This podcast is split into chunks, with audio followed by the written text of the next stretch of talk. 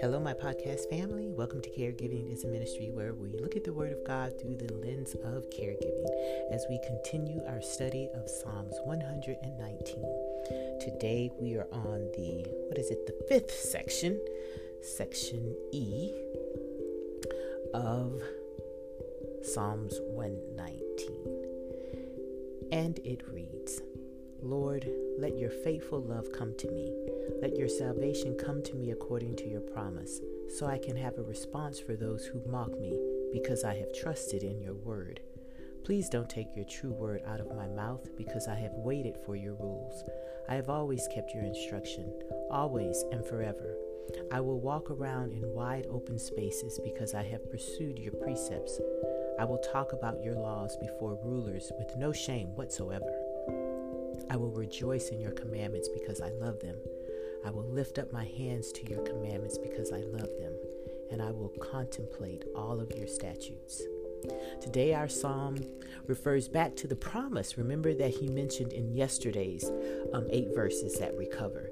Recall that we stipulated that that promise could be that of the return um, to the land, that promised land for the children of Israel, or to reunite them from that diaspora that occurred because of the um, exile, or it could have been a specific promise made to the psalmist. Remember, we talked about that. And yet, here he refers to it again and adds that salvation is tied to it. Therefore, could it be that the salvation the psalmist is referring to is linked to the promise of maybe reconciliation to reconcile the children of Israel back to Yahweh, right? And the land, the salvation that comes with being within one's own community and borders, to be reconciled or restored to the place once held as sacred and personal. Perhaps this is the promise that he's seeking God to bring forth. But there is a reason he wants this promise to be fulfilled and it's so that he can respond to the critics. Did you see that? Or did you hear that, I should say? I find that pretty interesting. What he's asking, and what we all ask of God, is to reveal himself by answering our prayers, to show those around us that our faith is not in vain. I recall several years ago hearing a worship leader as she was leading us in prayer she asked God to show himself faithful and strong by answering our petitions. Well, isn't God strong without having to answer our prayers and petitions? I believe He is. God's strength exists whether we see it displayed or not. We experience it, but our experience does not create His strength. We are mere recipients of it as we are of his love and his protection. Yet, so that others may know, and for our reassurance, we ask that it be demonstrated outwardly. Our psalmist is asking for God to show his authority through this promise to shut the mouths of the critics who have been badgering him all this time. The psalmist then lays out why God should grant this petition. He says he needs to grant it simply because he has been faithful. The psalmist has been faithful to God's commandments. He stated, Haven't I kept your instructions? Based on that, you know, it says that I have some benefits. Of course, I'm paraphrasing, you know. But there are benefits to serving God, right? To making Jesus our Savior that go beyond eternity.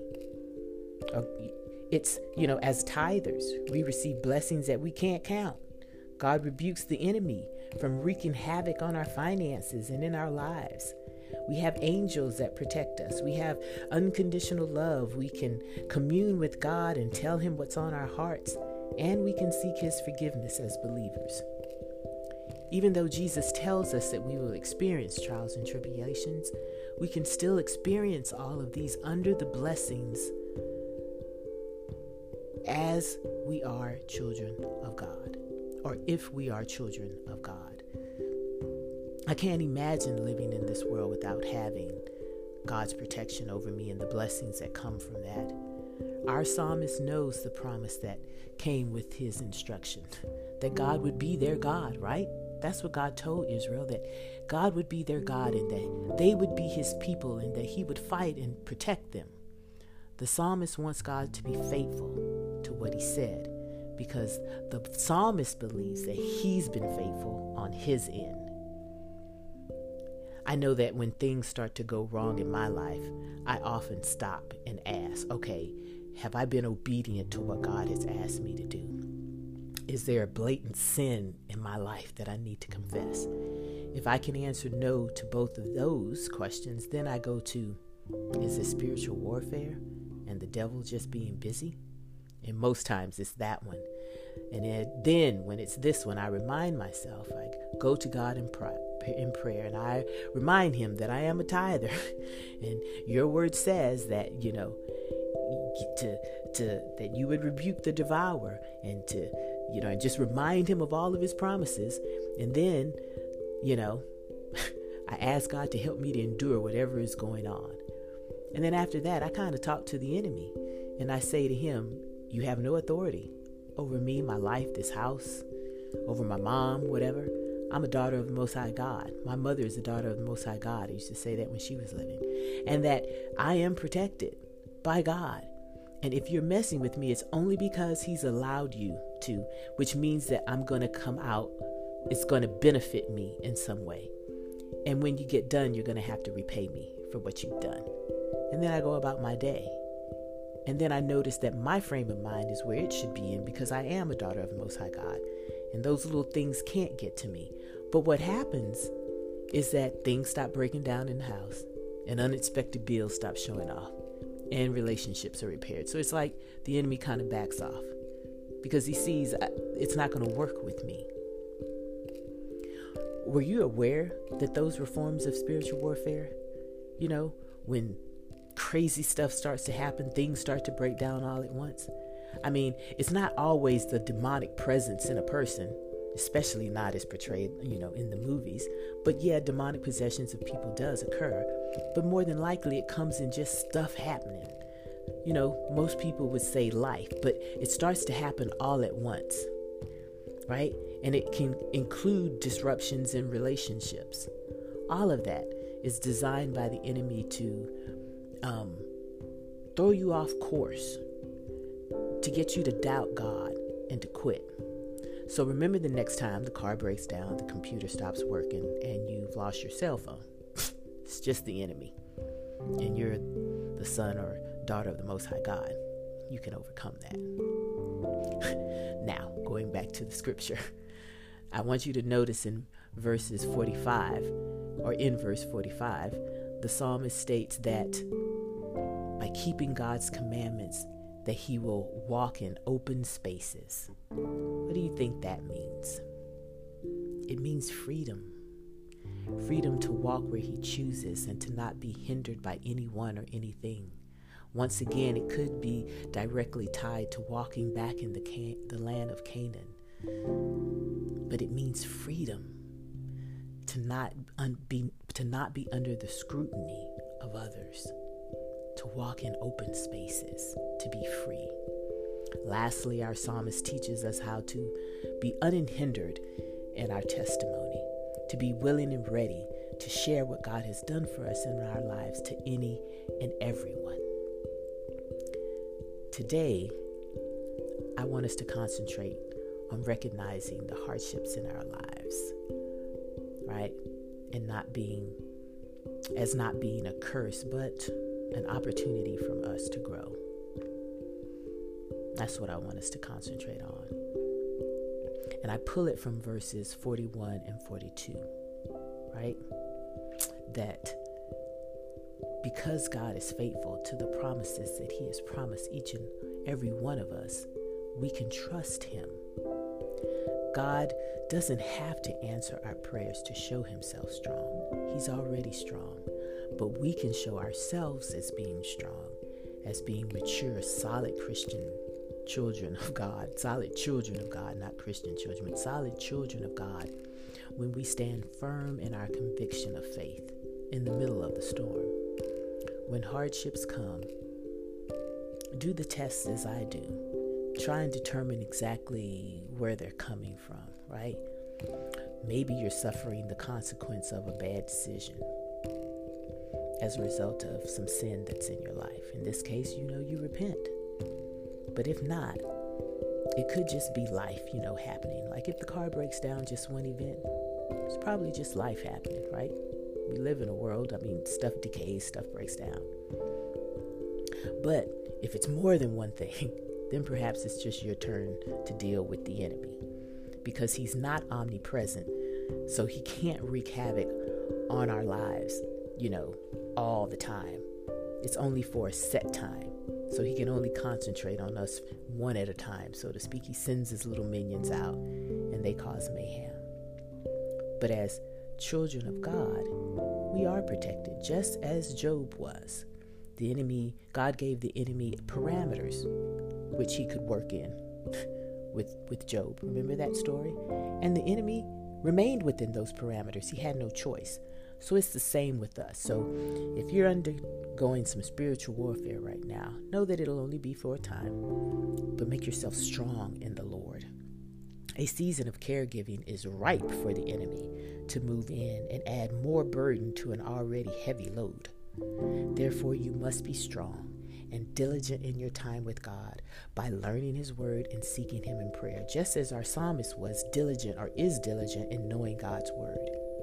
This will keep you strong in the Lord in this season of caregiving. Let's pray. We thank you, Father, for not wanting us to always remain babes in you, for using obstacles and hardships in our lives to grow us into maturity as sons and daughters of you, the Most High God. We thank you for this lengthy psalm as we go through it eight verses at a time, where you continue to reveal to us the importance of learning who you are, who you are through your word. As we read the scriptures, as we search for you, as we ponder the things that we've read and see if we can apply them to our lives, which we can, help us to do so. Help us to not be so caught up with just memorizing verses, but to live them, to internalize them, and to let them come out in our daily actions, in our thoughts, and in our mouths by speaking kindly to people, by recognizing that everybody is made in your image, and recognizing that you are in everywhere, to be still enough to allow you the space to work in certain situations. Help us to pursue you as this psalmist pursues you in looking toward your commandments. Help us to look toward our Savior, Jesus, as our model of how to relate to you and to relate to others. We thank you for not giving the enemy total, total control over our lives, but in using him to draw us closer to you, to mature us in our walk with you.